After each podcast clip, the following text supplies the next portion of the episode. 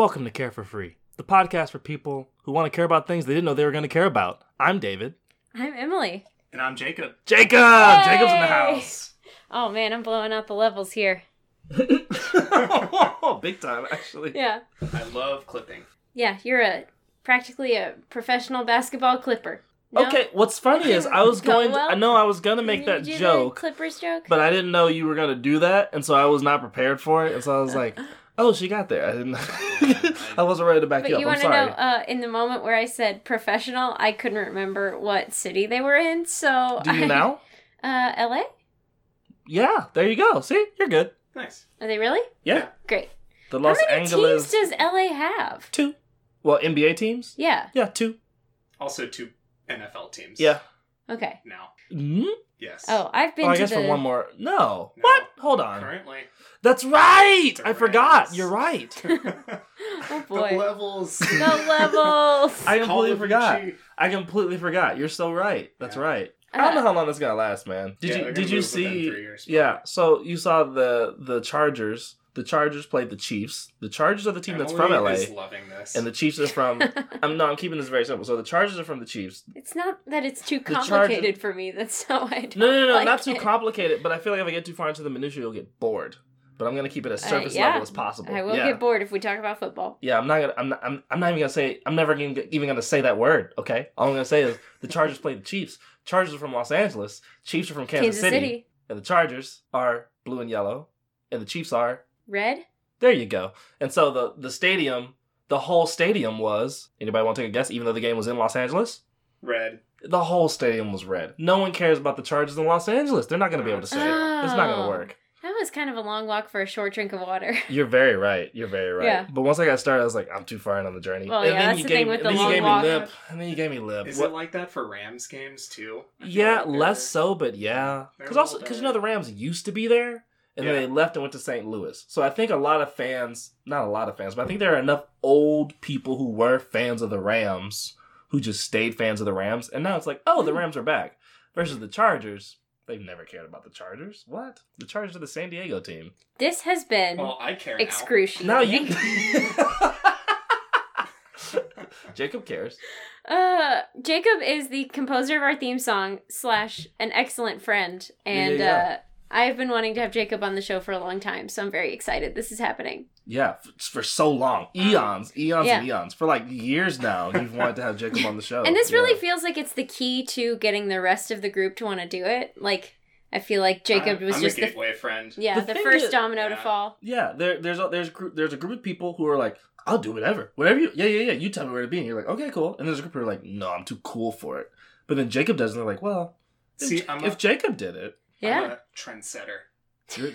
Yeah, There's that's nothing- right. there- I'm an Instagram influencer as well. Follow me at Gimme Jacob Moore. Yeah, Jacob, we're tired of seeing Snapchat stories about how to get an Instagram butt like yours. oh man, we're all just trying to get Jacob's Instagram, but that's really that's really what we're all in this for. Yep, classic. This podcast Yeah. sponsored by Camp Gladiator. and Jacob's Instagram butt. Hey, no more free space. we're not doing free ads. Okay, I'll, I'll put down the ad copy. No free ads. End of ad. In, end of ad. Oh, we're all three Pod Save America listeners, so we can do in jokes on this episode. Mm-hmm. I'm really excited about this. Who's who's the Lovett? I don't know Mm, if it's like a Favreau, a Vietor, and a Lovett. Mm. Is that what we're looking at? I hadn't even got that far. I was you're- just like, who's the you're love Favs. I'm Favs. Yeah. it? You fast. Thank Yeah. you. Works for me. I'm much for hotter than. I thought I was. Um, Yes. I don't know. I mean, I don't know really the dynamic of Yeah. me as a guest producer. That's I true. don't Yeah. know if that. That's the thing. We're gonna find out. I feel like I'm. You might be Lightning McQueen out here. I I'm not going to be a Tommy probably, but I also probably am not going to be a Love It. Yeah. I don't know. You're gonna be a Ben Rhodes. Yeah. some, some wonky foreign policy coming your way. Maybe a Cody Keenan. Like a great guest and you dress up like a pirate sometimes. I I I do not know. what that is. he was one of the speechwriters. And he dressed up like a pirate and they talked about it on the podcast. It was great. Hey Jacob, what are you hoping for out of this podcast? Like, what would make it a success for you? Uh, I'm hoping for I'm hoping for a two out of two caring. That's that's what I want. Two I, I out of usually, two. You know, it's not going to be that hard because I usually care at the end of each segment. I, I think y'all have got a track record of y'all are batting a thousand. Yes. Uh, Appreciate you. Yeah. Turn up. Except Makes me maybe maybe Liddy. the, the the racing one with the cars. yeah, that's fine. I, I'm a That's mechanical engineer, but I do not like cars. I'm like anti cars. I feel so Is that allowed? Yes. I feel Is like this allowed? I no, I feel like among the mechanical engineers, like like the sexiest outside of like Uh-huh. rockets, Uh-huh. rockets and bridges are like the sexiest, and then after that, I Mm. feel like like like race cars are next in line of like the sexiest like mechanical Marvel type stuff. Rockets and bridges? Think about it. Bridges are No, like the, he's- he- the magnum opus of civil engineers. Yeah, they Sure. love bridges. Yeah, yeah, yeah. Bridges are great. Sexy is a little much. Bridges are kind of dope at times. Some when a bridge is done well, like I guess. I mean, yeah. you can Instagram a bridge and like think about it. It's just some like human like you made this so that cars could go over it. How could it be awesome and pretty as well? This is an excellent point.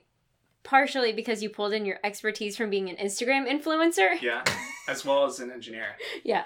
Yeah. Wow. So I'm happy to be a part of this podcast, round us out a little bit with our STEM education here, promote the sciences, promote the arts as well, and Instagram. Yeah, But- these two humanities heads over here. Follow him at at Give Me Jacob Moore. Yeah, on Instagram and Twitter.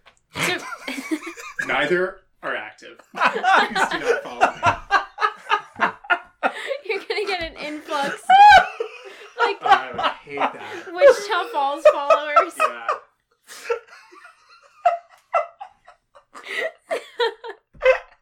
This is already so good. We've lost David.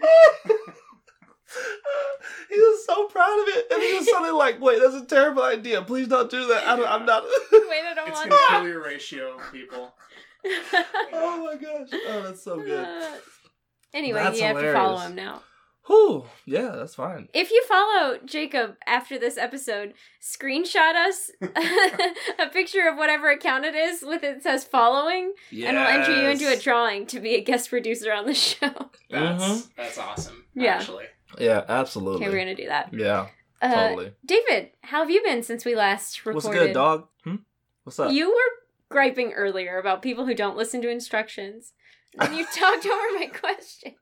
Yeah, yeah, yeah, but that's just because I knew what the question was gonna be. I'm good. I'm good. I'm good. I'm chilling, man. You know, cruising. We're moving out of summer. We're moving into fall. You know, leaves about to fall. Um, they starting to make the pumpkin spice everything, which I don't. Here, I'll be honest with you. Here's my thing. I don't like the pumpkin spice stuff. I think it's overrated. I don't get the big deal. But at the same time, I love how much joy it brings people. Like Yeah. people are like, "Oh my god, pumpkin spice! I'm so happy. I'm gonna spend 45 bucks at Starbucks." I'm like, you know what? I'm really happy for you. I'm glad that that's doing for you. Just getting a little bit of pumpkin spice in your life. So, um, in a weird way, even though I have zero interest in partaking, I also get excited about it coming. So, Yeah. you know, um, I'm good. Life is good. Great. You know, chilling. I'm drinking a pumpkin beer right now, which you Oh, yeah? bought for me after calling me basic. Well, it's a pumpkin cider, so. Oh. But I do like pumpkin beer also. I've never had that one. Um, Pumpkin. yeah, it's good. Uh, and Pumpkin. I think people are missing the boat the on these. Uh, these are these ads again. No free airtime. Yeah, for stop doing that. Well, I could do- give ad time to pumpkin. That's fine. Pumpkin's not even a real thing. I It's a just like pumpkin. I just like saying pumpkin. Pumpkin is pumpkin as manners Oh, is no. I don't think- I haven't done that right. I'm not gonna. You do that. have done that on Have the I show. done that on You've here? gone nanners, and I Oh. almost edited it out. I don't remember. Okay. Yeah, I'll find it. I'm trying. I'm, I'll try and Yeah. I'll try and not. You know. I'll just say I think people are missing the boat when they do pumpkin spice latte every time because, like you said, it's like forty five dollars. Mhm. I think a couple of pumps of pumpkin syrup in your regular coffee, Mhm. really good. I didn't Also- know that was an option. Yeah. Also, do they just at this point they have to just sell pumpkin spice, right? What What do you mean, like the Like, like, couldn't you the just- syrup? No, I mean, couldn't is, do they not just sell like in the spice out like a little like you know pumpkin spice, you know, Yeah. like like Yeah. by McCormick or whatever? The, the thing about pumpkin spice is that there is no pumpkin in it. It just like I know, yeah. evokes It's the just flavor cloves. of a Yeah. pumpkin. Yeah. yeah, but you know, I, I feel like at this point we ought to be able to just carry it around with us. And you're like, you know what? Now that's the season, give me my normal coffee, but then I will add some pumpkin spice to it. You can tell it's fall when Salt Bae begins to sprinkle pumpkin spice instead. So I don't think that would work because of how soft it is. He would just end up with a mound of like pumpkin spice, on, you know, because the- the salt would roll off the elbow. Too, the pumpkin too spice, granular. yeah, he would just end up with this like this orange dusting on the underside of his arm all the time, and people, you know, would think something was up, which it would be. It would be, Yeah, it would. It, would, it definitely bizarre. would be up. Yeah, that'd be pretty weird. yeah, Pretty strange. How about you? What you been up to? What's going on? great. I'm living the dream. Great. That may be what I sounded like, but it's not how I feel. Living the dream, bro. I That's love fall. Mhm. Fall makes me want to buy school supplies. That's. Send a bouquet of freshly sharpened pencils. I don't really know what to do with those two sentences put together. If I'm being perfectly honest with you, but I'm just gonna, you know, nod and let Jacob, you do you that. have a reaction? I've, I've got an anti-product plug here. Amazon Basics makes binders, Mm-hmm. and they suck. They're bad? Do not buy them.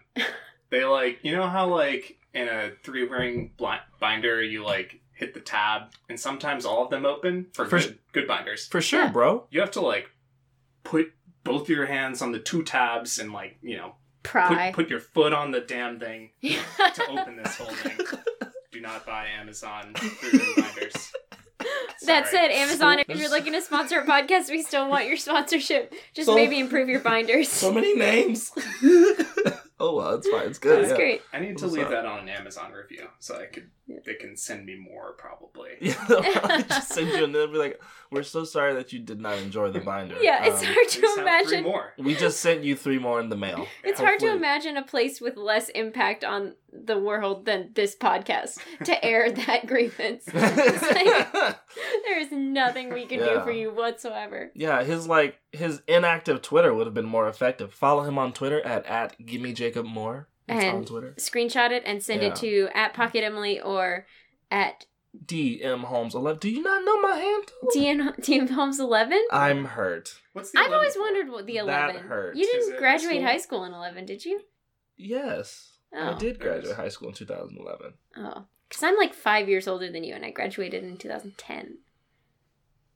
Five You're right. That math does not check out. It's crazy. You're at least five years older than me. yeah, Huh? That's weird. I know. Did you did you get held back? Did I skip grades? If you figure out this math, tweet it to at Gimme Jacob Moore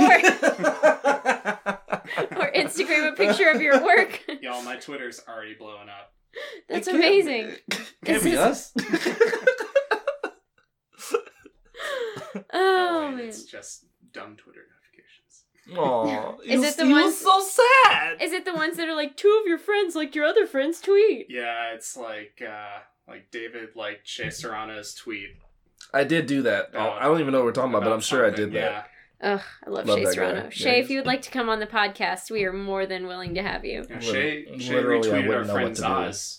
Yeah. Um, that was a big deal. I don't know if that's happened. Was that since the last pod? Mhm. Yeah, Maybe yeah. I should plug this. I don't know.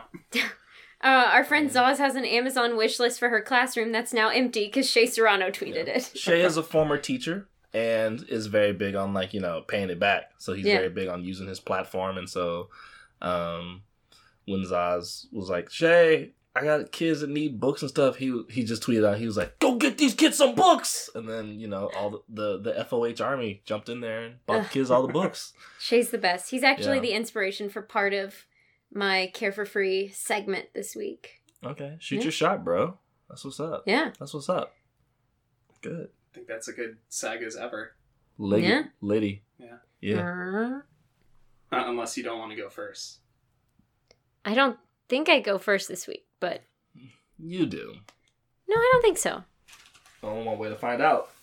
Tweet it. Give me Jacob Tweet Moore. at Gimme Jacob Moore. on Check the receipts. Check the receipts and tweet them at Give Me Jacob Moore. I'm so sorry for your podcast. Your Twitter on Friday I'd is going to be a surprised If I got a single mention. no, But- your menchies are going to be blowing up. Yeah. Yeah. All right. So, uh, speaking of French,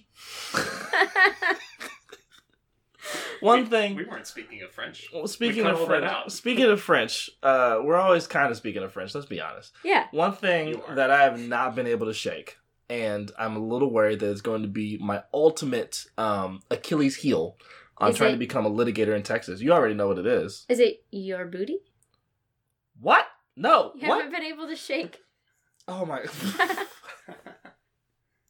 I was so confused. Sorry, and now, really no, I get it now. I was took so confused. I was like, what on earth? No, it is that. Voir dire is voir dire. That's how you say it. That's how you say the French words. But in Texas, it is voir dire or voir diary if you're being really crazy. And I just, I, I don't think I can actually bring myself to say it. And I've been corrected enough times where they're like, all right, we know that you're saying it correct, but in Texas it's voir dire, and I'm like, I really don't, I don't know if I'm ever gonna get there, and I'm worried that that's gonna be a problem. I really am. Have we talked about voir dire on the podcast before? Maybe I'm I not think sure. we have. We can yeah. cut it. That's Jury fine. selection. We can cut it, but like it's I've really definitely like heard Keep of going. this. Yeah. it's really what worries me. I'll listen back. There may be we may just cut the last five minutes altogether. It, clearly, you can tell it's a thing that I actually worry about because I'm like, I think I'm always gonna call it voir dire. It's weird. Okay, hey, um, so uh, I'm just curious, are you guys ready to hear about my statement for the week? Yeah. I'm ready to hear your statement for the week. All right, here's my statement. The Lakers over under is 48.5. Boo. Boring. Boring. You don't care. Don't care. Do you understand it? This is kind of mean. Is it? Because you know that I don't know that well about odds. okay, that's fair.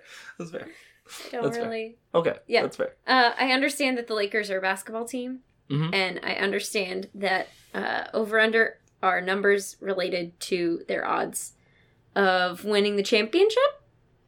Uh, no, not no. Okay. In this Is that- particular situation, Over under for wins on the season? that's correct. Jacob's Okay. got it. So their over under on wins for the season is set at 48.5. So I guess if I, a- as is custom, I will just ask, do you care? Um, isn't LeBron back on the Lakers? Back on the Lakers. Uh, he's on the Lakers for the first time. Oh, I don't know. Isn't LeBron on the Lakers? Yes. See, that's a clean edit point. I can just Ooh. edit it to that point and make it sound like I knew. and that you can LeBron leave was- this in so that we're self aware. Yeah, I actually am doing that. I'm doing. I think it's funny. I, I love being behind the scenes on this. Yeah. It's fun. it's fun, isn't it? Yeah. uh, one of my favorite podcasts, they'll say, cut that part out. And then the other one will say, no, leave it in and double it. And I think that's leave, really funny. leave it in and double Yeah, I it. think, no, leave it in and double it. And I think that's leave, really funny. leave it in and double it. Yeah, I think that's fine. Um, I care about LeBron. hmm So if we're doing out of 10 on this, I'm going to give you like a, a four. Wow, a four just for LeBron. Well, here's the thing. He's in LA. Mhm. LA is where they make movies. Oh my- LeBron's movie career is all I want Oh my out god. of LeBron. Oh my god. so, Oh my god. I can't. Four out of 10 Point though. for I LeBron positioning. I can't even believe that's where you went. I actually think that's part of the reason why he went there. So like it's kind of fair, but I can't. I can't even believe that. I can't even believe that just happened. Uh, how about you, Jacob? I Lakers over under is 48 and a half. Do you care? so that seems low. Low. That's To what I was going to say. Seems low. I think how many games are there in a basketball season? Like eighty something. you got that right. 82 games. Oh. Okay. So forty eight is like yeah, it's like a it's like a good playoff team, but not a great one. I feel like if LeBron's on the Lakers, it's gonna be higher than that. I give it a six, only out of anger. Like I'm, I'm, I'm like an angry 6 You're you're indignant. yeah. It's an I'm a indignant little- six. I'm a little indignant about that. An indignant six. I feel like you reach an indignant six like three or four times a week.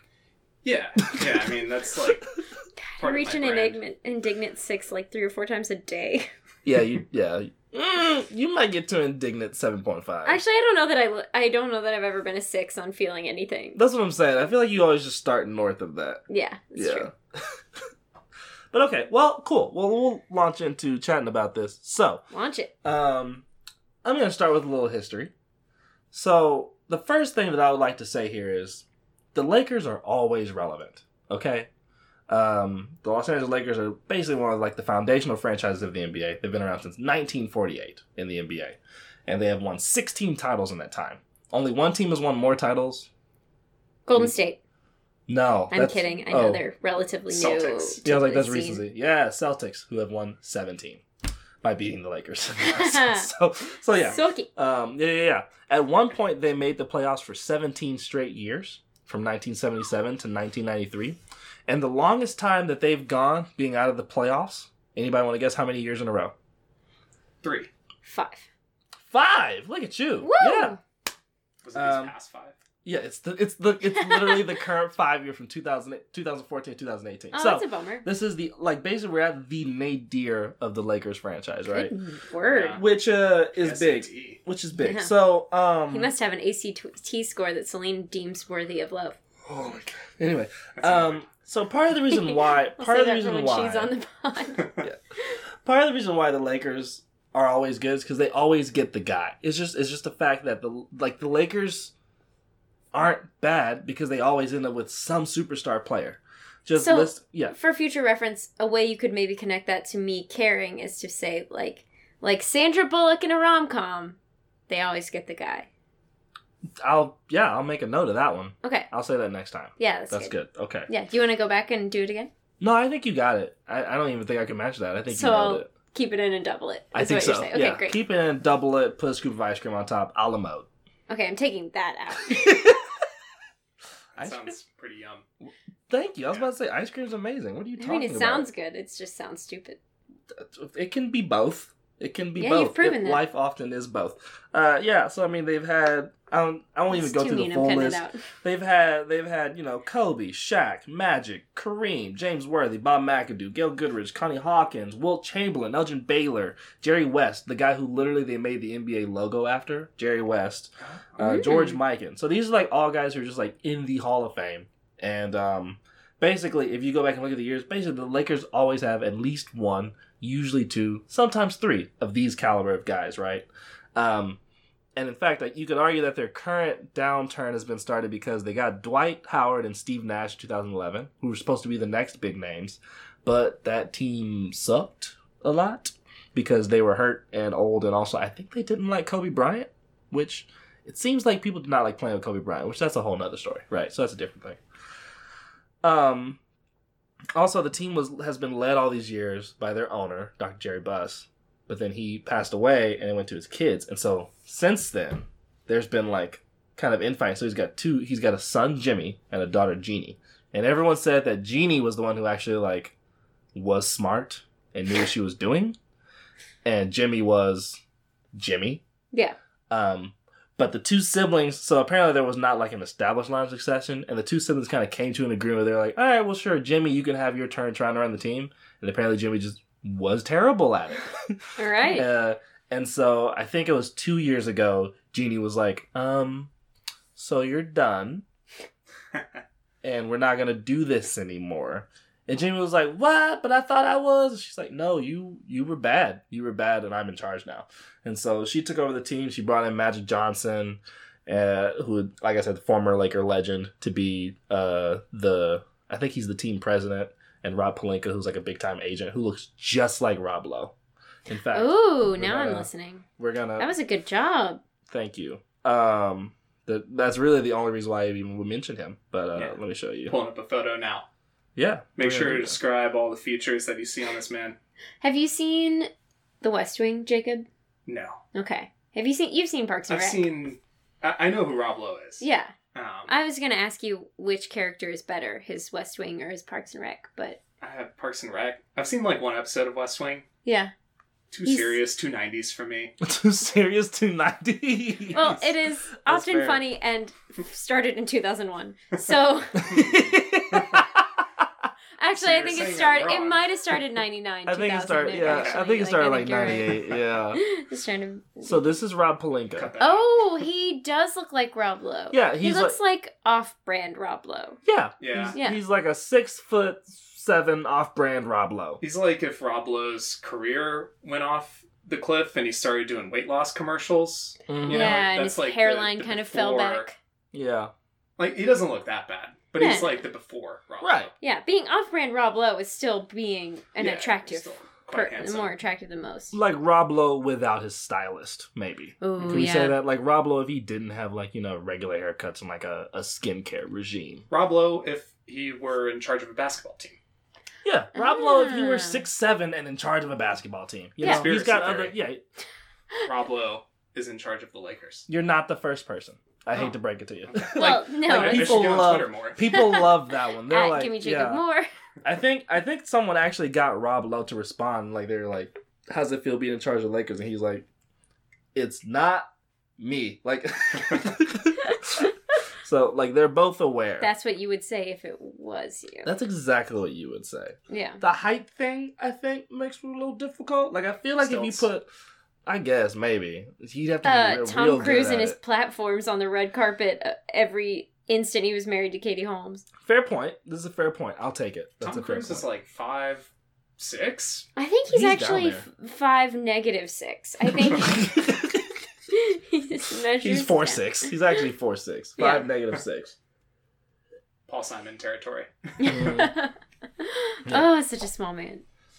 So the other reason why it's interesting that the Lakers over under is for so I should just for ultimate clarity's sake, I'll just explain. The over under uh, is basically the number that Vegas sets betting at for basically saying like you have to either bet that the team will win more or few, more or less than this number, and basically you know if you if you're right you win money. So Okay. by them by by them setting the Lakers over under at 48 and a half, they're trying to make people decide will the Lakers win? Basically, will they win 48 games or more than 48 games? That's what they're trying So to get a bet on. Basically, like, will they go to the championship or not, or will they look like they're going to the championship or not? Um, 40 if they if the Lakers were to win 49 games in the Western Conference, that would make them a decent playoff team. Okay. So the other thing is like because they're in the West, in the Western Conference, the Western Conference is usually like significantly tougher than the Eastern Conference. Right. So if you win 49 games, that's honestly probably only get you going to get you like a, a 5 or a 6 seed. Okay. out of eight.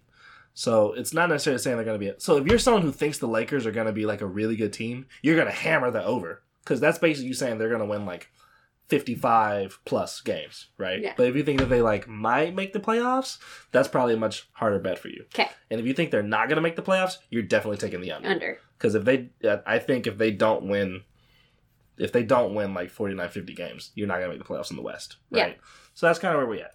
Um, so the Lakers last year won 35 games.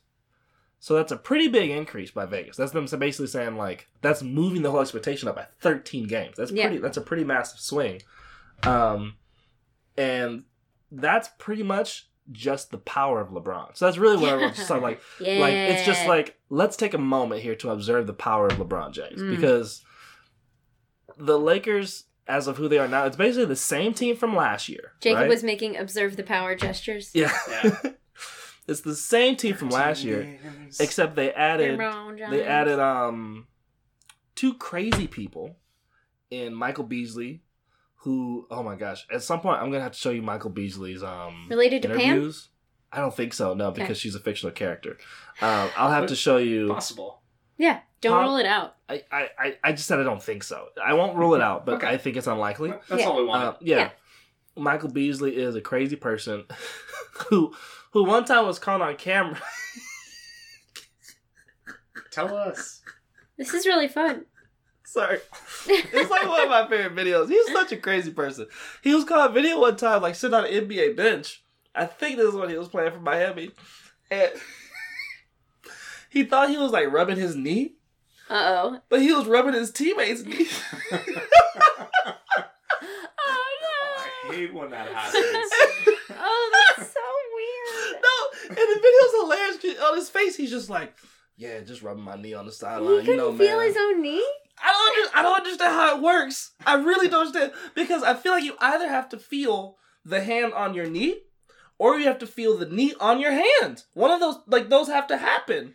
And so, for him to like be like, "Yeah, I can feel that I'm rubbing a knee." But I, my knee doesn't feel like something's rubbing. I feel like you should notice that. But he does. And his face is like, yeah, I'm rubbing my knee right now. I'm just chilling on the sideline, rubbing my knee. You know what I'm saying? And the guy whose knee he's rubbing, the guy whose knee he's rubbing is just is just looking at the hand like, what? What do I even want to do about this? Like, Something ain't he's that's like, so awkward. he's like, is this is this crazy dude really sitting here rubbing my knee right now? And they're like, feeling it. and like, no, like he's like, just rubbing my knee. And, and the teammate after like like three or four seconds it just goes, Hey man. and then and then Michael Beasley looks over and says, Oh shoot, my bad man. Like it was a normal, everyday mistake. Like he just ran into him. Yeah. Of spent a long time rubbing his knee. Oh. And he just looks at him and goes, "Oh shoot, my bad, man," and then starts rubbing his knee, and I'm just like, "How do you? Who are you? Mm-mm. Who is this person?" So That- this guy's on the Lakers. He's on the Lakers now. This guy is a teammate of LeBron James. This is a crazy dude. He's also a guy I can't remember. He he played for the Knicks last year and did an interview with some like night some like night show, and we'll have to watch it after this because I don't even remember what he said. It was one of those things where they asked him a normal question along the lines of like you know, so so like you know how are you liking New York, and he starts talking about this, just random out the box like because you know like blue is a construct. You know what I mean? Like like completely off the wall nonsense stuff. And the interview was just like, yeah, okay, okay, man, yeah, for sure, for sure. Like for back sure. before we knew Ryan Glad Lochte was well. bad news. Yeah, Yeah. It's like Ryan Lochte, but like Ryan Lochte as a physics professor, kind of. You know what I mean? Like that's I kind of the that vibe. class. I know, I know. I wouldn't. I wouldn't. He's problematic. You probably take the. You I'd probably, probably you take- probably take, probably the take class. You class. probably take the class. I'm gonna need a refresher on Ryan Lochte. Well, and see, we thought he was Andy Dwyer and just like a sweet kind of stupid, like when they'd ask him what his phone background was in an interview, and he'd go rocks or like whatever. Uh, and then uh, in the last Summer Olympics, he was he like robbed a Brazilian convenience store Something and then like lied about it, but Oh, was like too Yeah. stupid to really lie about it. yeah, it was bad. Yeah, so It wasn't instead of being Andy Dwyer, he turned out to be a person whose stupidity is a little malicious. Yeah, Yeah. was not awesome. Yeah. Um, but yeah, so that is one of his teammates, and his other teammate is JaVale McGee, who I don't think I'm trying to think. I don't think JaVale McGee done any, any like insane off the court stuff, but all that stuff that I just described about Michael Beasley, just in your brain, try to translate what that type of thing would be on a basketball court, and that's JaVale McGee. I just, pictured him going up to somebody in the middle of a basketball game and just rubbing, their, knee. just rubbing their knee. Yeah, Trying not So- to be so literal. Yeah, so he so LeBron, who you would assume is like, you know, still the same serious LeBron that he's always been wanting to win titles and stuff, is now on a team basically the same team as last year, the 35 win Lakers, except they added two of the craziest people in the NBA and LeBron James. And the over under bumped up 13 games. Like that's how good LeBron James is. It's just like, wow, that guy is crazy. So really, his net is probably like 22 games.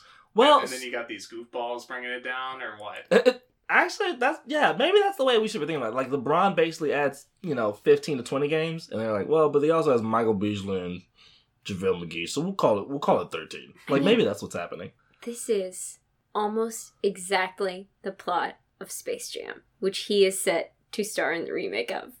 It really is. a bunch It's- of Looney Tunes, and he has to go out and help them win a basketball game. people have been making this joke as well. They're Okay, saying great. people have been saying like, oh, actually, LeBron just went to the Lakers just because he's trying to like make sure that he gets this part. You know what I mean? Like they're trying. yeah, make he really like, wants. He's a yeah. method actor. He's the Yeah. new Daniel Day Lewis.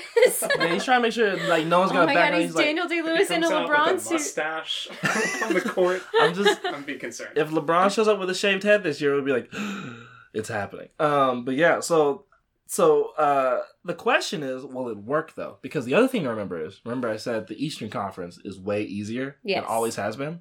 LeBron, smartly, I think, has played his entire career in the Eastern Conference. So this is no slight to him. He's the best player in the world. It's true, but it's also just like a fact that over the course of 82 games, 41 of his games, more than 41, I think he played most of his games in conference. So most of his games have been against easier competition, right? Right. So the question is, is he still going to have that same kind of pull in the Western Conference where it's like a gauntlet every single night? There's like two bad teams in the entire Western Conference. You know what I mean? And every other team is either really good or pretty good. So just like we really don't know who's gonna come out of the West, like that that extends to saying I don't really know if LeBron can still do it like that. So what if he's less magic in the Western Conference? He can't like go back to the Eastern Conference and retire there. No, he signed a four year deal. So like he's he's there for a while. Yeah. Yeah. But he's still young, right? He's like thirty four. Yeah, but he started when he was 18, right? Yeah. Like a lot it of feels like he's been around forever. He And has. then you're 16 like, years. oh, he's like 33 or Yeah. whatever. Yeah. He's been around since two thousand three. How long do basketball players normally play? The average NBA career Not average. Well, I mean, like three years. good players. Like, like I think how if you're, I think if you're a Kevin Garnett high still in the quality, league? no, he retired. a couple years. I think if you are a quality NBA player, that you can hang around the league for somewhere between ten to twelve years. I think if you are a really, really good NBA player, um, you can expect to be closer to fifteen. But the other thing is like we really don't know what that end date is now because medicine and rejuvenation and diet and travel Knee have all- rubs. have all advanced knee rubs have all advanced so much in the past like 20 years or so that guys are able to extend their career like dirk nowitzki's like 41 Yeah, that dude And- looks 41 yeah at least. yeah and sure he's on a minutes restriction but he's still able to play way more than guys his age were able to do back in the 80s when they were wearing converse you know every night. Now they're you know getting the full treatment they're getting like rejuvenations and uh, they're on minute restrictions. So these guys are able to play way way longer. So but at a certain point it becomes really hard to um, tell how long he's going to play. Yeah. like lebron seems to have at least another five years but i don't know. Um, the last interesting piece of this i think is so this lebron going to the lakers has created a bit of a psychological schism within the Lakers fandom. Now I'm interested. So there's really two kinds of well, there's really three kinds of Lakers fans. So you have the longtime Lakers fans who, you know, grew up with the team, you know, live and die with the team. It's just like it's just like any other any other fan base where you root for your team, except they're the Lakers, so everyone hates them, right? sure.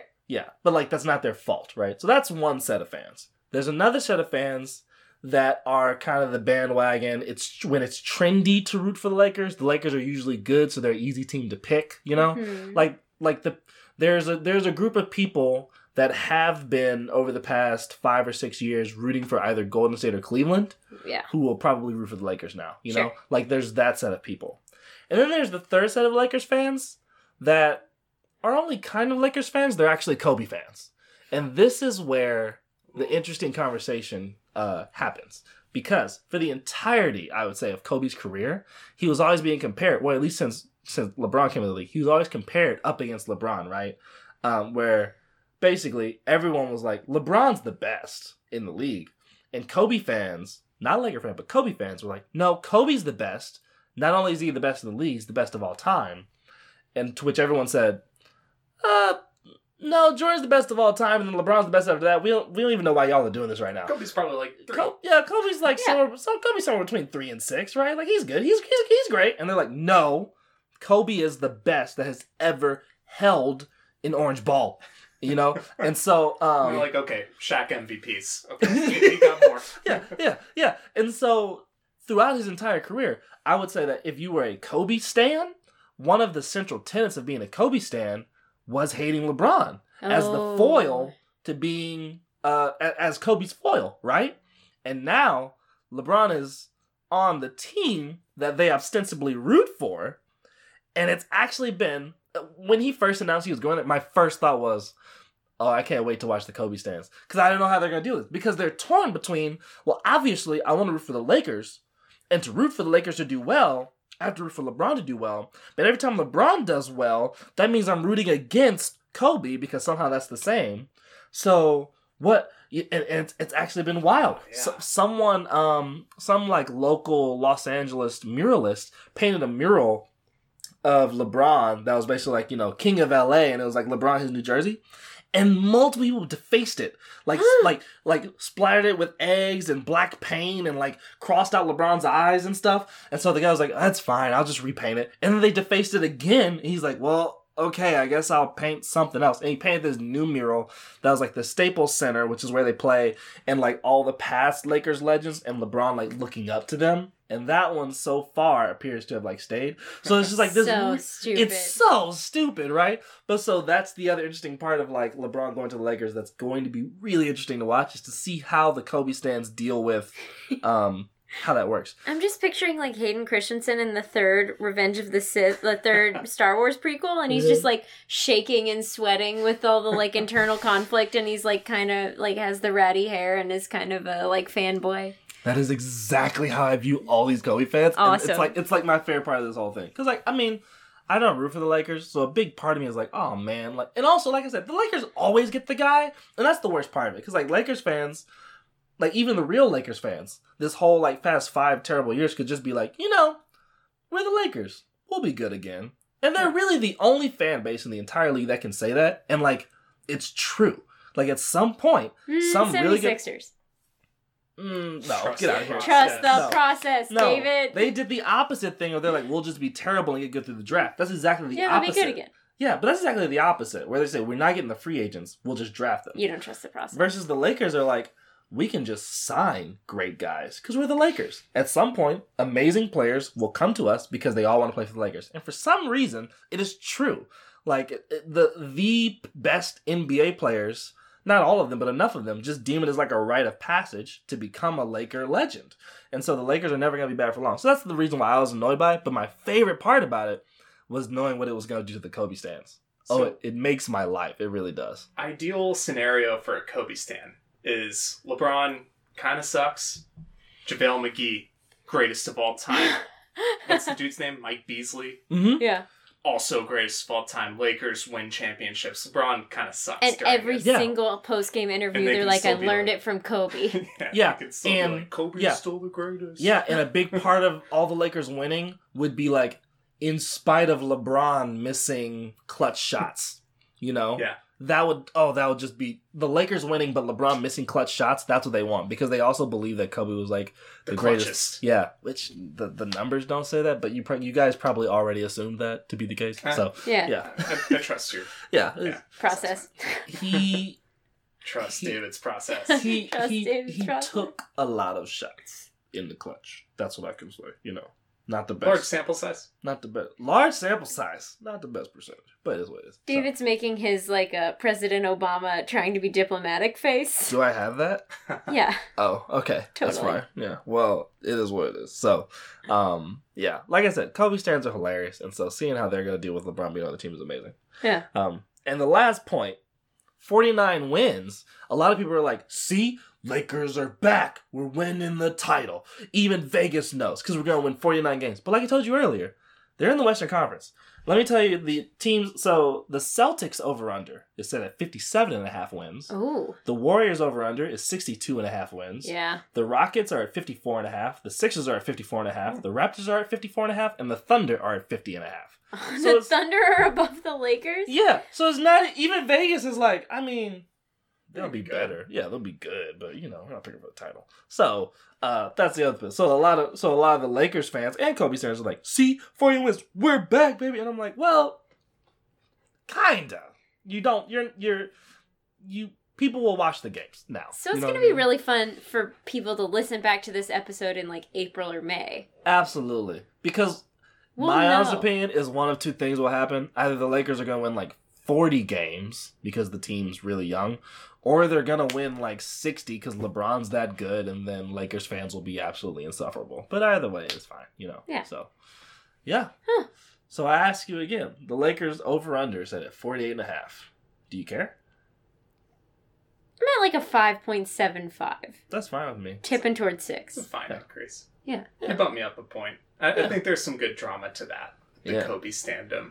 The Kobe stand-up is my favorite piece of it. It's pretty good. Yeah. That's such cognitive dissonance there. Yeah. You don't. There's never really like, well, that I can think of, been like a moment in sports like that where like it'd be like if like Tom Brady went to go play on the Packers or something.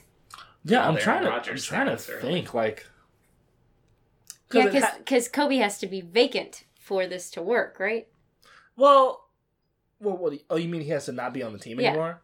Oh, without a doubt. Yeah. Yeah. Well, he's retired, so that's that's right, yeah, but I mean, and like, yeah. for this kind of level of cognitive dissonance, whoever is the Kobe equivalent has to leave the team, Mhm. but leave the fans kind of unmoored. yeah, Like, he has to retire. He can't go somewhere else because they'll follow him. yeah. I'm trying to think like of another good example of this, and I'm I'm really struggling. I can't think of another example of where like the the beloved the beloved player retires, and then the arch rival or foil of that beloved player then joins that beloved player's team. I can't. I really can't. Oh, think. uh, Hamlet. Okay, I was thinking sports, but that's fair. That's a good point. Okay, sure, sure, sure, sure, sure, sure, sure. Uh, yeah, Lion King. Yeah, yeah, Li- Lion King. Yeah, yeah, yeah, yeah. Yeah, all those uh, Mufasa stands were like, well, I guess we have to keep getting Gotta food. Pride Rock, right? Mufasa. Mufasa. Exactly. Mufasa. Uh, I said, uh, que pasa?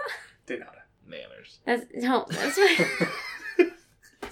That's a That- great that is line in the Lion King when he's like, he's like, Mufasa, and he's like, what did you say? And he's like, I said, que pasa? ¿Qué pasa?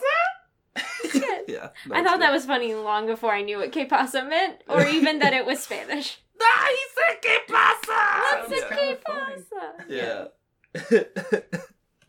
It is now my turn. And earlier, earlier what's today, Up? What's up?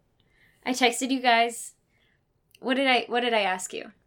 I don't know. You asked if I knew about like the- Operation Meatloaf or something like Meat. that. Mince meat. Mince Operation meat. Mince Meat. Operation Mincemeat. Had That's either what of you called. ever heard of Operation Mincemeat? I don't I know. thought it It's was po- from Harry Potter. I don't know. it feels like one of those things where I maybe heard about it and then forgot about it, or didn't hear about it at all. So, like, either when you describe it, I'll be like, "Oh yeah," or I'll be like, "No, I don't know what this is." Okay. Uh, so my statement for the week is On April 30th, 1943, the decomposed corpse of Major William Martin washed up on the Spanish coast. Do you care? Other than, like, it is a loss of human life and it is ostensibly sad. Do you care about the corpse of Major William Martin washing up on the Spanish coast? Probably, because I mean, there's almost certainly going to be some story about how he ended up there, right? It's probably some guy that either died in battle and then fell in the water, or he was like a spy that was trying to escape and got cast into the ocean. So there's probably an intriguing story there. yeah. And whenever someone like washes up on the Spanish coast, it's always like, oh, the currents carried him from Bolivia, and you're like, what? Pirates So, of the Caribbean. yeah. So Okay, he wa- I wanna know didn't walk that. out of the water onto the Spanish coast. He just corpse. Davy Jones. yeah, no, I, I, I, I got that. Yeah. Yeah. No, I got you. Right. Do you Yeah. have Okay, so you like probably care. I, I All right. I mean, we'll say we'll say, we'll say five and a half. I, I'm more like I, I will default more care, but I mean I don't know what it is. All It right. sounds like a Wikipedia page I would really like. yeah, exactly. yeah, it is. Like it depends on how we're trying to parse apart caring versus intrigued by because I don't know anything about it, All right? right. But Yeah, I'm very I mean, intrigued. Like, I don't really care that during World War II, a military person washed up on shore. Yeah, like- nothing Right, that really happened- spectacular about Happened a that. lot. that yeah. had to happen quite a bit. Yeah, I mean, like D Day happened a year later. yeah, Um, yeah, and a lot of British people washed up. Well, I guess Americans. yeah. yeah. We we Were all the British saw at Dunkirk, we did. right? Did you And- see Dunkirk? Definitely didn't fall fall asleep during it. No, I didn't see Dunkirk. Dunkirk's real good. I just didn't. I, I don't have any opposition to seeing Dunkirk. I just didn't get around to actually doing that. That's on me. Well, apart from my plug for Dunkirk, I've heard vastly differing opinions on Dunkirk. I've heard people who are like, "Oh yeah, it's a couple of white dudes and nothing happens," and the people who are like, "It made me cry. It's such a masterpiece." So I don't really know what to think it's here. definitely not Saving Private Ryan okay.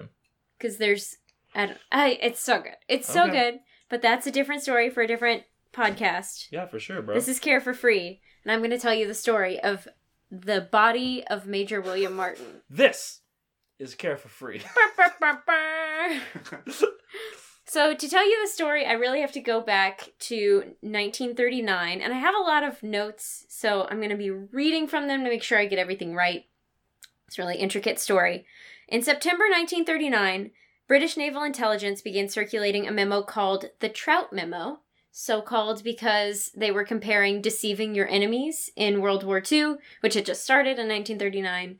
Um, I, I feel like the American dates I always learned were 1941 to 1945 and It's when I read in. like it started in 1939 and I was like wow American history classes should teach that it starts in 1939 anyway uh, so they started came in and saved the day. yeah exactly yeah. uh, four years later um, so we through questionable anyway um, they s- they were circulating the Trout Memo, which was called the Trout Memo because they were comparing deception of the enemy to fly fishing.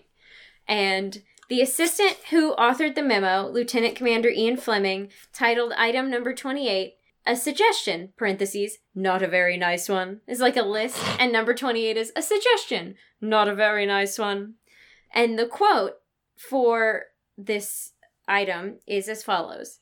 The following suggestion is used in a, bo- a book by Basil Thomson. A corpse dressed as an airman with dispatches in his pockets could be dropped on the coast, supposedly from a parachute that has failed. I understand there is no difficulty in obtaining corpses at the Naval Hospital, but of course it would have to be a fresh one. This is just one on a list of Mhm. many ideas, uh, and it sort of like dies down for a while. But ultimately, what we get is, in my opinion, a reverse heist, like Inception. Yeah.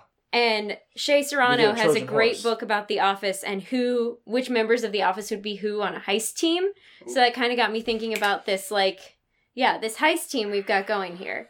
So like instead of your instead of stealing something out, you're Mhm. planting something like Mhm. Inception, where they like plant an idea. Mhm. Uh, so the team, Lieutenant Commander Fleming is the author. He's a young, well-read intelligence officer, although he drops off the radar for now. Um, and the idea is picked back up in 1942 by the ringleader of the reversed heist, which is a name a man named Charles Cholmondeley. He had he was a giant How do you person. Do you want to try that in the British accent? Charles Cholmondeley. Oh, Okay. there we go. Yeah. Yeah, that was good. Oh, hello. It's Mrs. Doubtfire. Okay. Um, Hello. He, his name is spelled C H O L M O N D E L E Y. Uh, alternatively, you can Do you know Google? Uh, uh, Operation Mincemeat and see his name written out. He was a giant man. He was like six six. He had size 12 feet. And he, quote, gazed at the world through thick round spectacles from behind a remarkable mustache, fully six inches long and waxed into magnificent points. Size twelve? That's what it says. They were smaller back then. That's very small for a six foot six man. They were smaller back then. That's then. interesting. And he's British. I, I mean, yeah, I guess. I'm, I'm just surprised. That's that's that's small for a six foot six man. That's intriguing. That's interesting. Are How- you implying something? I, I don't think so. I'm just surprised that he only had a size. Okay. I I'm I'm just just surprised. sure. Yeah. Cholmondeley Yeah. wants to rename this uh, operation. He wants to call it the Trojan Horse, Mm-hmm. but that's a little too on the nose. Seems a little Clearly, obvious. for anybody who's ever read a book. Yeah. Uh, so, Operation Mincemeat it is. The Rusty Ryan to his Danny Ocean is Ewen Montagu, who uh, he was assigned to help him on the case. Ewen was the son of a wealthy Jewish banker. Ewen's brother, Ivor Montagu, was a pioneer of table tennis and also a Russian spy. What a, a- so- a Soviet spy what a at the tombstone. time. Yeah. Has this been made into a movie? Because this would be awesome. Not yet, but it should. I, uh, the climax would be the problem, I think, because the climax is just a body washes up on shore, right? That'd be kind of hard to just be like the the culminating moment of the movie. I feel like. That's. Oh, well, I'll say let's. Wait, hold on. But could it not be like a like an action comedy a la like Tropic Thunderish thing? It could, I'll, uh, but there might be better climax than that, so you Hmm. might have to wait. Okay, Until the end I'll here. wait. Story. Yeah. That's fair. I'll wait. Ewen Montagu uh, carried a briefcase full of classified documents on his bicycle as he rode to work each morning. Uh, the like me. the like the sponsor of the whole thing, like the guy who paired up Cholmondeley and Montagu, is a guy named John Masterman, okay. which is such a funny name for a guy who's like sort of the mastermind. Yeah. Um, he wrote mysteries on the side, starring an Oxford Don and a Sherlock Holmes like figure. So he was all into this like intrigue, Mhm. crazy idea from Fleming. Uh, their disguise guy was a guy named Dudley Clarke. He was like helping them figure out how to dress the body and things like that. Uh, Dudley Clarke was quote the head of deception for all of the Mediterranean during the war. He was described as unmarried, nocturnal, and allergic to children. That's what's up. Clarke loved uniforms, disguises, and dressing up. In 1941, this is truly incredible. This is one of those things where it's like, this should be a movie. In 1941, British authorities had to bail him out of a Spanish jail dressed in high heels, lipstick, pearls, and a chic hat. His hands in long opera gloves demurely folded on his lap. He was not supposed to even be in Spain, but in Egypt. What Oh, is man. the what is That's- this? Pink Panther? Yeah, Yeah. that's like the scene at the beginning of the movie. It's like, all right, we got to get the gang back together, and they have like a little montage with the mm-hmm. music playing, and oh, it's Oh, like yeah. this guy is like doing this, and this guy's doing that. Yeah. This guy is in drag in a Spanish prison, Yeah, and they're like, and it's hilarious. Dudley, we thought you were in Egypt. That's And where they it's always like, yeah they finally. yeah. That's where they cut to the boss and the boss is like angrily sitting on the floor and they're like, "Boss, we need Dudley." He's like, "We don't need Dudley." And they go, "Boss, you know we need Dudley." And he goes, where is he?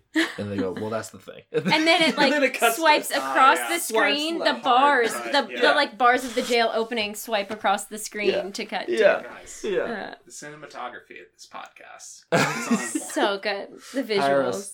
Uh, the team needed a science guy to fashion the container that would keep the corpse fresh before it was dumped off the coast of Spain. Uh, this guy was Charles Fraser Smith. Charles Fraser Smith invented things to help them in World War II, such as, and I kid you not, a garlic flavored chocolate intended to render authentic the breath of agents dropping into France. Because this guy was like, British dudes, good breath. I was about to French dudes, bad breath. That feels vaguely racist. Yeah, yeah, yeah. yeah. I think it Like, probably is. Yeah, I think it probably is.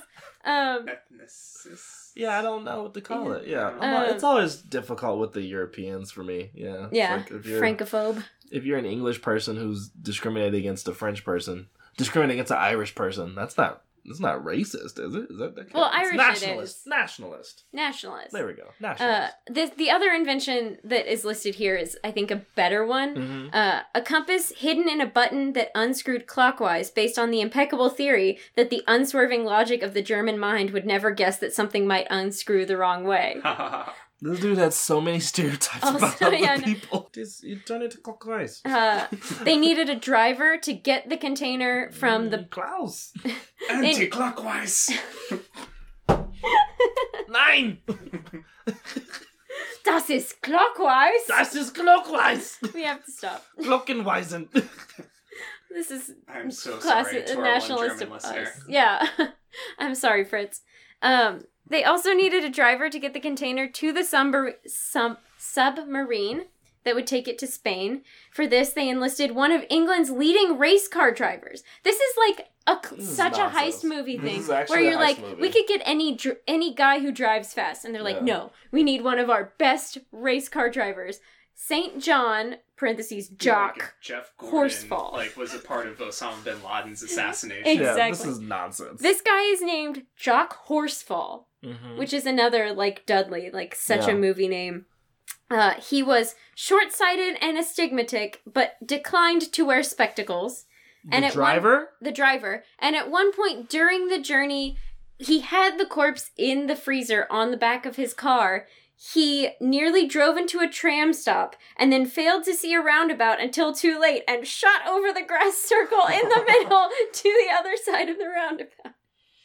It is such a movie shot. Yes. That's like a it's Mhm. just like a Dukes of Hazzard type thing. I I stand by my action comedy statement. Yes. Mhm. And a little bit on a downer note, uh, they needed the corpse, and they chose a man whose name was Glyndwr Michael. Uh, and it's one of those names that has no vowels in the first name. It's Mhm. G L Y N D W R. Um, Is he like Welsh? yeah, he was right. a homeless man who died from eating rat poison. There, Aw. here's the thing: the article I read was like he died from eating rat poison that had phosphorus in it. It's like, oh well, it was rat poison in the beginning, so it was not like it was like Yeah, he ate yeah. cereal that was bad. I It was like Yeah. What's Rat- the active ingredient in rat Yeah. he ate poison that had poison. Turns in out he ate some lethal poison. Yes. Uh, so That turned out to be, you know, harmful. Wait, Yeah. do we know at this point? I might have missed this. The the purpose of this corpse that they're gonna drop. so they are going to follow Fleming's original plan and plant documents on it. Okay. that False are documents? false documents, false intelligence that hopefully the Germans will find and like read this and be like, oh, well, this is what they're doing. But it's such a game of cat and mouse and like, you know, the scene in Princess Bride where he's like switching the cups Yep. and like Yeah. uh trying to like outsmart the outsmarter. You only think you know what I'm doing. This i like intelligence in especially in World War II was such a game of like, well, what So cool. are they doing exactly what they're telling us they're doing because they Mhm. think that we'll interpret the opposite or what? So there's this whole, and this is what causes them to spend forever trying to figure out who Major William Martin is going to be. And so they build this crazy elaborate backstory. It takes them forever. They uh, fill his pockets with odds and ends. They fill it with angry letters from creditors and a bill from his tailor. They just sat in the basement and would just like talk and drink and figure out who this guy was going to Mhm. be. One of the secretaries at MI5 was this like gorgeous girl, and you know, uh, Montagu had a massive crush on her, and he was like, "Oh, you should be William Martin's girlfriend, also my girlfriend, but like start with a fake guy, and we'll get a picture, and like write him some love letters, but like think about me while you're writing them if you want. You don't have to, but like he genuinely was like hitting on her the whole time they're doing this. So Martin had like a picture of her Mhm. in his pocket and like a bunch of love letters. It was like, uh, please don't send that. Let them send you off into the blue the horrible way they do nowadays. Now that we've found each other out of the whole world, I don't think I could bear it. And I don't know if this is melodramatic or just the way people talked back then. They, they really wrote some It's unclear. heartfelt letters. Yeah. back then. Yeah. So it might be a little a column A and a little a column B. Yeah. It could be. Yeah. Could be. Uh, anyway, so about a year goes into this. They start in September of 39, did I say? 42. Mm-hmm. Yeah, they start in 42. Uh, April after the, 7th. after the war started. Yeah. In forty one. Yeah, exactly. April 17th, 1943, the corpse of Michael was dressed as Martin, and although there was one last minute hitch, the feet had frozen, so they put a fire under his feet. They couldn't get his boots on because his feet were frozen together. So they like cooked his feet so that they could get his boots on, which sounds like the most unpleasant job Yeah. one could ever have. Uh, the little the personal effects and everything they called pocket litter that was like the term of art Mhm. uh, so they put pocket litter on the body and they gave him this briefcase that has these secret secret documents in them uh, the body was placed in the canister that the scientists designed which was filled with 21 pounds of dry ice and sealed up when the dry ice sublimated it filled the canister with carbon dioxide and drove out any oxygen thus preserving the body without refrigeration which is like Yeah. pretty cool it's smart for it's pretty clever. Yeah. Yeah. It's Yeah. like they, they do, like, 1942. Like I'm giving points. Yeah, that's Yeah. dope. like when you're like dissecting stuff in biology, they put it from Yeah, just when you're doing that, when you're just running around dissecting stuff, you psychopath. Did Okay. you- in to school? biology Yeah, that's fair. Have you never dissected anything? Nah, that's fair. Okay. So they put this fake guy in the submarine and they ship him off, and then the like submarine tries to like like they throw him out near Spain where he's supposed to wash up, and then they're like, we must get the the thing off the edge. So they s- like try to shoot holes in it to make it sink, but then it floats, and it's like a whole there's like a whole action comic. Like the Uh-huh. Coen brothers need to direct this. Yeah, Um, I'm saying I want to watch it. So he washes up, uh, fake William Martin washes up on shore, and the Spanish authorities. So Spain is like not strictly under German control at the time, but the German authorities are pretty embedded. Vichy And- France. Spain. Vicho. Vi- Vicho España. Vichish. Vichito España. Uh, so they. say Vichy. I know you did We did really because need you somebody have fact checking French tip. like the listeners. seriously. okay. So I'm with you. they're like, there's a decent chance that if this guy washes up, he'll get t- turned over to the Germans because some sympathetic Frenchman will be like, uh, you mean Spaniard? dang it, yeah. Some sympathetic Spaniard. You got it in my head. I did. We'll turn it over. Which is basically exactly what happened, except he washes up on shore. The Spanish authorities tell the British consul, because this guy looks British, they're like, this guy's got a briefcase, he looks like he's from the military, probably secret documents. And the British guy says, oh, let's let it go through the usual channels, which are all controlled by Spanish who are sympathetic to the Germans. Mhm. Which is crazy. Uh, he wasn't in on the plan. Yeah. This is just like a bureaucrat who's like, oh, well, let us do it the way it's supposed to be done. Yeah. Oh, it's my tea time. But they tried to give him a heads up, which would have ruined the plan, but he was like, nah, I don't need the heads up, which let the plan work. That's yeah, amazing. exactly. And then, uh, so the like the intelligence agencies or the intelligence British intelligence starts sending like communiques that are like, has anybody seen William Martin? Has anybody doing the like frantic like build Yeah. up like we really need this guy? Where'd he go? Um, but German intelligence agents uh found out.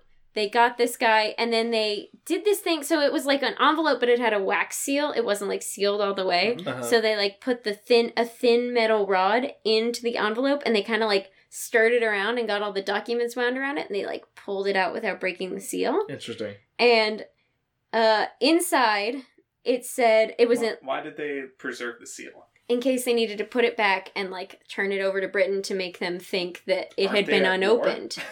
well, yeah, but the British like ultimately like the British get their hands on it and they're like, "Oh, good, the Germans didn't find out," and then Oh. Germany still So knows. Germans think they're being sneaky. Yeah. Germans think they're out Oh, sneaking the man. sneaks. Mhm. Uh, so Martin is carrying a personal letter from Lieutenant General Archibald Nye, which is a very British name. Yeah. He's the vice chief to the Imperial Gen. He's a big head honcho sending a letter to another Yeah. big head honcho. Yeah. Um, and the letter says that American and British forces plan to march across the Mediterranean from their positions in North Africa and launch an attack on German held Greece and Sardinia, which is not what they were going to do. Not true. No. Uh, and then everything just works out so perfectly for this plan. The first great enthusiast for the letter is the head of German intelligence in Madrid, a guy named Major Karl Erich Kluthenol. He has one of those U's with the umlaut over Mhm. it, so I have no, I honestly no idea. Um, he personally flies this letter to Berlin and is like, "Guys, we've got something big here," and is like, "I will uh, testify to its significance personally." Um, but he was what the author of the book that I got all this from calls a one-man espionage disaster area. Savage. He's like his Savage. his prized informant, the guy he's like, well, I know everything because I got is a, actually a, a, double, agent. Yeah. Double agent. Um, when British codebreakers looked at his messages to Berlin, the British found out that this guy was embellishing and lying on his reports, like just straight up sending lies Yeah. to Berlin. Um, but he was apparently so frantically eager to please and pass on anything that might consolidate his reputation because he had Ger- or he had Jewish heritage and he really didn't want to get sent from Oh. Madrid to Germany. Yeah. So he was just like, keep me here no matter what happens. I'm not going back to Germany because I won't make it out. Yeah. Which is like yeah. sympathetic. yeah, I get that. Uh, which leads into the next guy who I genuinely love. A guy named, uh, this is like the next level on the totem pole that it get the letter gets to. A Mhm. guy named Alexis Baron von Roenne. Uh, and von Roenne was like, these documents are so real. They're the realest documents we've ever seen. Uh, he just That's hates. real. he, this is real. Uh, Das is real.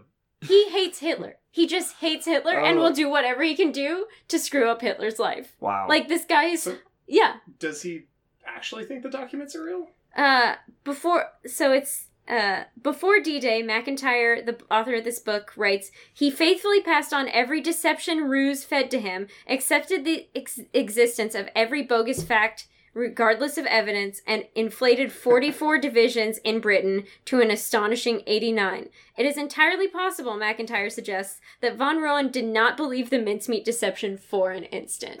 but was just like, screw it. I'm Ye- gonna. he was like, perfect. He was Perfect. like- I've been waiting for this opportunity. Which and like I don't know if this was a guy who was like I I didn't do it so much research into him, so I'm hesitant to be like go von Roenne, and he's like no, I just hate Hitler's way of getting rid of Jewish people. Yeah. You know, like I don't want to like right. get real gung ho about him, but at the very least, like it worked out in this situation.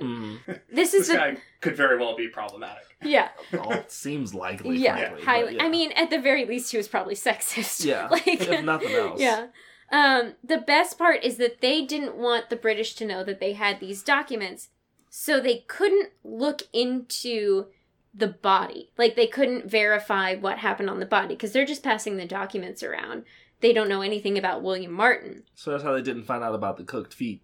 The dated papers in Martin's pockets indicated that he had been in the water for barely five days. Had the Germans seen the body, they would have realized it was far too decomposed to have been in the water for less than a week. And had they talked to the Spanish coroner who examined him, they would have noticed that he had no like fish or crab bites on him, which implied that he was already dead before he got in the water. Hmm. Uh, he had his hair was not like disintegrating like hair's supposed to disintegrate if you've been in the water that long. hmm Uh, his clothes didn't look like they'd been in the water very long, but they couldn't talk to the coroner without revealing that they had these documents hmm and like setting off Oh, this whole. British thing. Yeah. Because the British would intercept the Or the British would or- change their plans that they knew were in these documents. But they didn't want the British to know that they were aware of this guy. But but why couldn't they talk to the coroner? Like, Because the Spanish guy might have gone to the British, To the, the Brits, initial okay. British guy who turned, who you know was Yeah. like, oh, proper channels. because that's not yeah yeah it's not proper. You'd be gen- like, hey, I know you said proper, Proper channel. channel. Yeah, I know you said proper channels, but now the Germans are asking about this guy. Yeah. This is just like an amazing, CC on the email. an amazing comedy from like beginning to end. It's just like everything works out so perfectly for I this would watch this. off the wall plan. Yeah. And here's the best part. Hitler transferred a panzer region from France to the Peloponnese in Greece. Panzers! told the German military unit the measures to be taken in Sardinia and the Peloponnese in Greece have priority over any others. Hitler was like, This is my number one priority, which is so great. Yeah. Um, in mid May of 1943, Winston Churchill's in DC for like big meetup. I don't know, whatever those guys did. He received a telegram from the code breakers back home who'd been monitoring German military transmissions. The telegram says, mincemeat swallowed raw line and sinker. That's it. So in on July 9th, the Allies invade Sicily when Mhm, uh, Hitler thought they were invading Sardinia. mhm. Uh, for a considerable time after the initial invasion, Hitler was still convinced an attack on the Balkans was imminent. As late late July, weeks after the initial att- like the initial invasion, he is mm-hmm. still reinforcing the place that the mincemeat memo Yeah. said he was supposed to protect. The British had expected 10,000 killed or wounded in the first week of fighting. They only lost a seventh of that.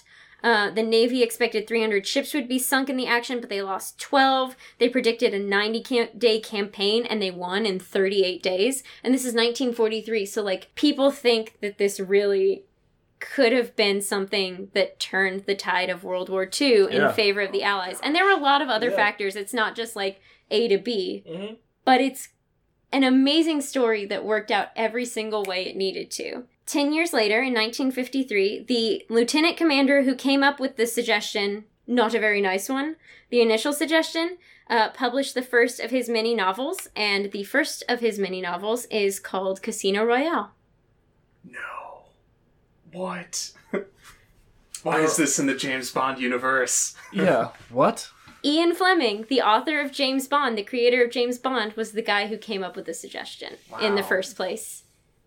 He, That makes- as an that- under that all makes undersecretary sense. of intelligence. That all makes sense because it's just such a cockamamie James Bond. It's a crazy James He was Bond like, idea. maybe I have great ideas. I'm gonna write books. And when it actually works out, Yeah. I can't wow. believe I've Wow. I've never heard that story. isn't that crazy? I can't believe y'all hadn't either. I don't even know if that's. So, I realized about when you started talking about actually when you first mentioned that he had the suggestion, I was like, this is the one where they like diverted Hitler in the wrong direction. But Yeah. I didn't know any of those details. I I- don't know about Yeah. like the the fake like blow up tanks in like the north like North Africa. Uh-huh. Like oh, I, don't know wonder about if- that. Sounds good. Yeah. And they had like dummy like little like scarecrow looking guys like as fake paratroopers to like fool Uh. German troops too. I wonder if Mhm. that was all like part of the same campaign. Oh Mhm. yeah, and That- I'm that was- sure that's like the other suggestions on the list. Yeah. That I mean that was to my memory is like that was against like the Desert Fox. Yeah. Not so much. Erwin like the- Rommel. yeah. Yeah. Yeah. See, you But no, guys know more great. about World War II than I do. I've been to the D Day Museum many times. Yeah. New Oh, nice. It's in New Orleans, so it's Yeah. like pretty close. But yeah. No, that yeah, that's that's dope. That's wonderful. Yeah. Do you care? I, I, Yes. Yeah, I care. That was an Yeah. That's such a cool. Yeah. Yeah. I, I made them wait a while before starting the podcast. I was like, guys, I'm almost done. I'm almost done. And I was like trying to make sure I had all these details in there. And I, I'm glad that it seems it was worth the wait. the details are lovely. Those are what I like. Because like I said, I, I realized I was like, oh, I have actually like heard of this. Like I, I know of this event, but I did not know any of those details, and that makes it wonderful. Yeah, yeah. I learned That's them today. fantastic. Yeah. That's dope. And there's like, there's also like a, a Malcolm Gladwell article about it. I'm not a huge fan of Malcolm You Gladwell. don't like him. He's really good at details Huh. like this. Uh, like but him. he also like the article is like, but does this argue for or against spying and the concept of espionage? Like, boo, go home, nerd. I just want to hear about the story. He's such a nerd. He's I such a it. nerd. He's. I love it so much. Oh, he's such a nerd. It's Yeah. so wonderful. All right, that's we are we are two take. out of three big Malcolm Gladwell fans, I think, Yeah. right now. But that's okay. I'm fine. Exactly. Yeah, you're. I I okay. appreciate the space he occupies in the world and Definitely. occasionally even enjoy it. yeah. Yeah. In moments. Yeah, for mm-hmm. sure. Okay. Cool. Great. Get that E. Yeah. Next come out. to the- Yeah. Yeah, come at me, bro. I don't care. You don't have a wingspan. I'll just edit you together saying really mean stuff to me. That's whatever. I'll skew the audience's perception. You can try. It won't work. It might work. it might work, but Yeah. probably not. I think I think they know who the nice one Yeah. is. Uh, Jacob, where can we find you on social media? Find me at Jacob, or I don't even know my handle. Jacob, this is very, very poor self promotion. Yeah. You gotta plug the, yourself the better. twist is that I don't have. No, I'm just kidding. it's at Give Me Jacob Moore. Please Give me- follow. Please send the, the replies and what whatnots to, you know. With two I, I now O's. host the. M O O R E. That's right, Jacob Moore. yeah. It's two O's. Yeah. uh, Yeah. my Twitter and Instagram are now the official accounts of the podcast. yeah, earlier I was gonna tell people to tweet at the podcast. I was like, oh, we don't have a we don't have social media for the podcast. I've been working on it. Yeah. I should. Should we have social media for the podcast? It's a thing. If we'll- you we'll think we should have it. social media for the podcast, tweet at Give Me Jacob Moore. yes, please tell him. or DM him. Actually, I might prefer that you DM him because they'd be like, "Oh, someone's in the DMs," and they're like, "Hey, can we talk about the podcast?" And you're like, "Yeah, okay." That I don't feel like Jacob would be like, oh, somebody's in the DMs, and I definitely don't feel like he he totally would. Not in like a you know, not in like a sinister way. Just in like like he he would get excited. He'd be like, "Oh, someone DM'd me." Oh, he totally would. You I, would. you, don't would. sound like that. You'd like it. for the Nah. You'd record. like a DM. Nah. Okay. Only Mm. like two people DM me, and it's like you and Greco. Uh, it's always give it a couple days. okay. Okay, that's true. Yeah, we'll, we'll see how this plays out. yeah. Uh, Greco. That's a now that's a guest host. Oh, good. that guy. yeah, we gotta Yeah. get Greco on the pod. I don't know that I've ever actually met Greco. He's he's I something. don't, I don't think so. No, I don't think so. Yeah. Yeah. Sometimes podcasts, I like have like a celebrity that they tweet at. If they're like, if you have any complaints, tweet them at this celebrity. Mhm. Jacob is that celebrity for Yeah, us. it's Jacob. I'm, I'm Yeah. happy to fill that role. Yeah. honestly, He's a I- great I, like the attention. It's like when Jimmy Kimmel's like apologies to Matt Damon, who's just like end of the show like, and if you've got comments, tweet them at Jacob Moore. Give me Yeah, Jacob Moore. exactly. At give me Jacob Moore. Two O's. How do you spell Gimme, gimme with two O's? Boo. yeah, that's fair. Uh, Jacob, what's something that you cared about this week? So I was able to get twenty dollar tickets to see Punch Brothers tomorrow Oh, I'm Um, so jealous. through UT. Some some student ticket discount nonsense. Is that like some kind of like uh, Nintendo speakeasy or No, it's uh they're a bluegrass folk band. I'm- what? Why didn't you tell me? Yeah, you would like them. You started What? making fun of them, and I was like, David would like them. Yeah. I was less making fun. I was making like a dumb Mario joke. But hold on, Yeah. what? You didn't tell me about this? So you can only buy two At two tickets- Brutus? Two tickets with the student ID, and uh, You still have a student ID. yeah, my my SO got it. If only I'd known to use my student ID. Actually, they're they're still on sale. There are plenty of seats. You know who's in that band? I don't know how to pronounce his last name. Chris Teal. Yeah. uh, The Thile? Teely? It's something like that. It's like I've always Thile or said- Thile. Chris Thile. I think it's Thile. Thile. It's Thile. Thile. Yeah, that's it. Chris Because I've heard him yeah. on NPR. Chris Yeah. Thile tomorrow night? You should go. At Oh, Bass Concert Hall. I want to. That sounds Uh, wonderful. So, Twitter, Twenty And bucks. internet, and listeners. 20 bucks? You I just wanna need show do your that. ID at the thing. Where do I buy them? Uh, I'll send you the link. Appreciate you. Listeners, Okay. by the time you hear this, we will know if David went to that concert or not. Yeah, we'll find out. But Jacob will have gone, and he probably will have liked it. I will Yeah. have tweeted about it.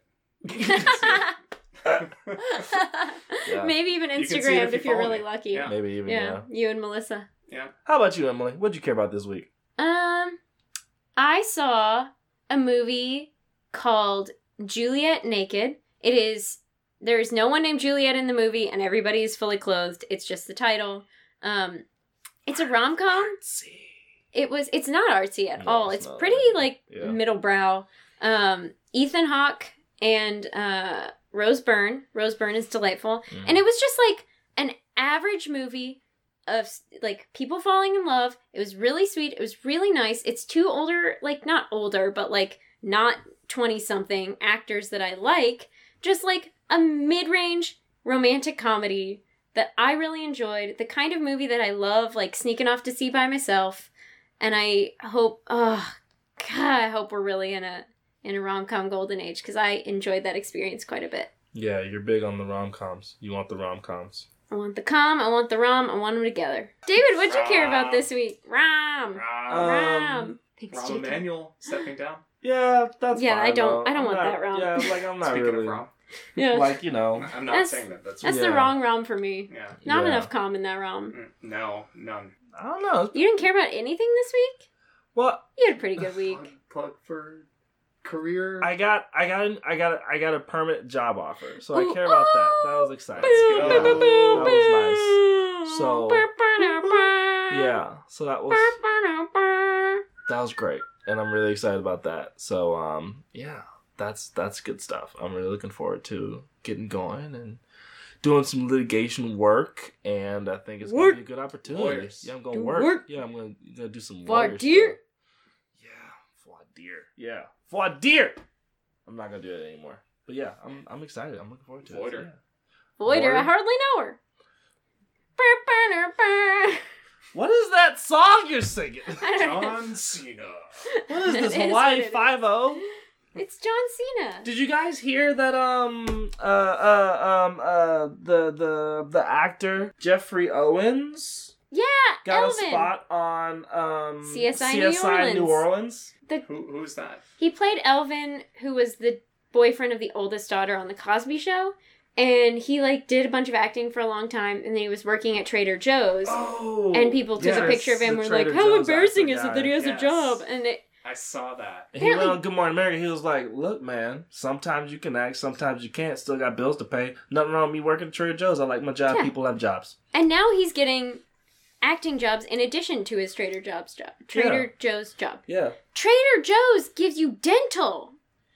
I've heard they have That's good awesome. benefits, bro. It's crazy. Yeah. I'm gonna work at Trader Joe's. It's not a terrible idea. I It's actually not. have been meaning to interact with that store more often. Yeah. Will you guys come take a picture of me and like get it on Fox News while I'm working at Trader Yeah. Joe's that gets me acting jobs? Well, first of all, I was about to say we're gonna say actor Emily Eby spotted working at Trader Joe's. Yeah. and then they'll be like, What? This actor? I didn't even know." Yeah, this so- is my this is my way to becoming the trophy wife of Chris Pine. This is it. yeah. It's one way through. I'm calling my shot here on this podcast Or right now. just- yeah, just keep tweeting at him every day. I don't tweet at him. no, you don't. I don't even think he's on joke.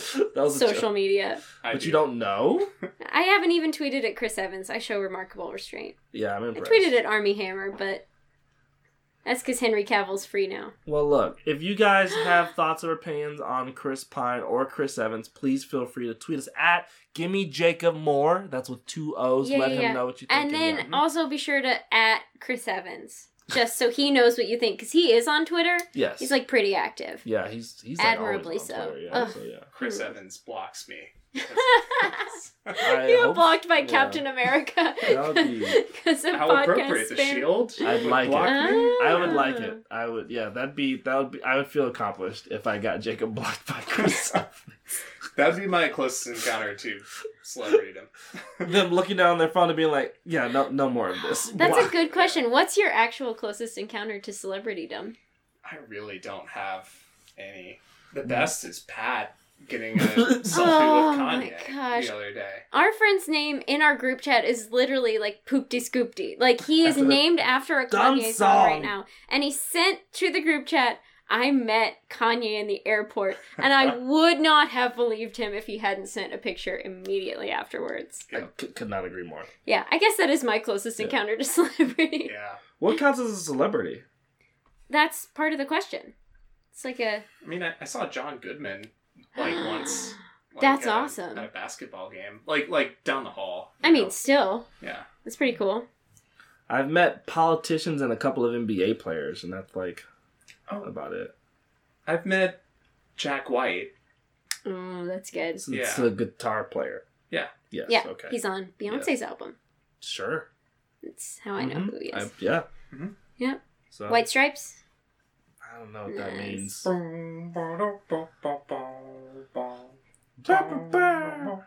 Yeah. There you go.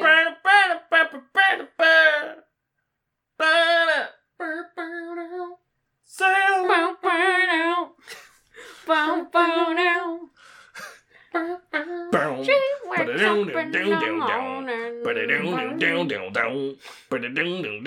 She wakes up. We're in the outro.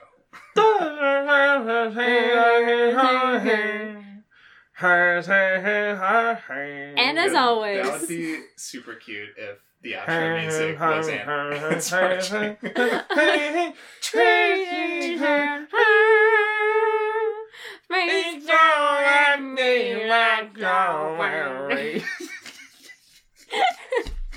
and just fade out.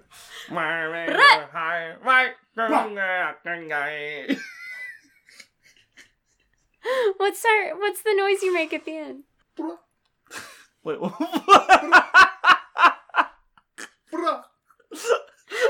Somehow yours is like a question mark at the end. It was. It was. But may I cause it? It's right in my face it. It's a huge mistake.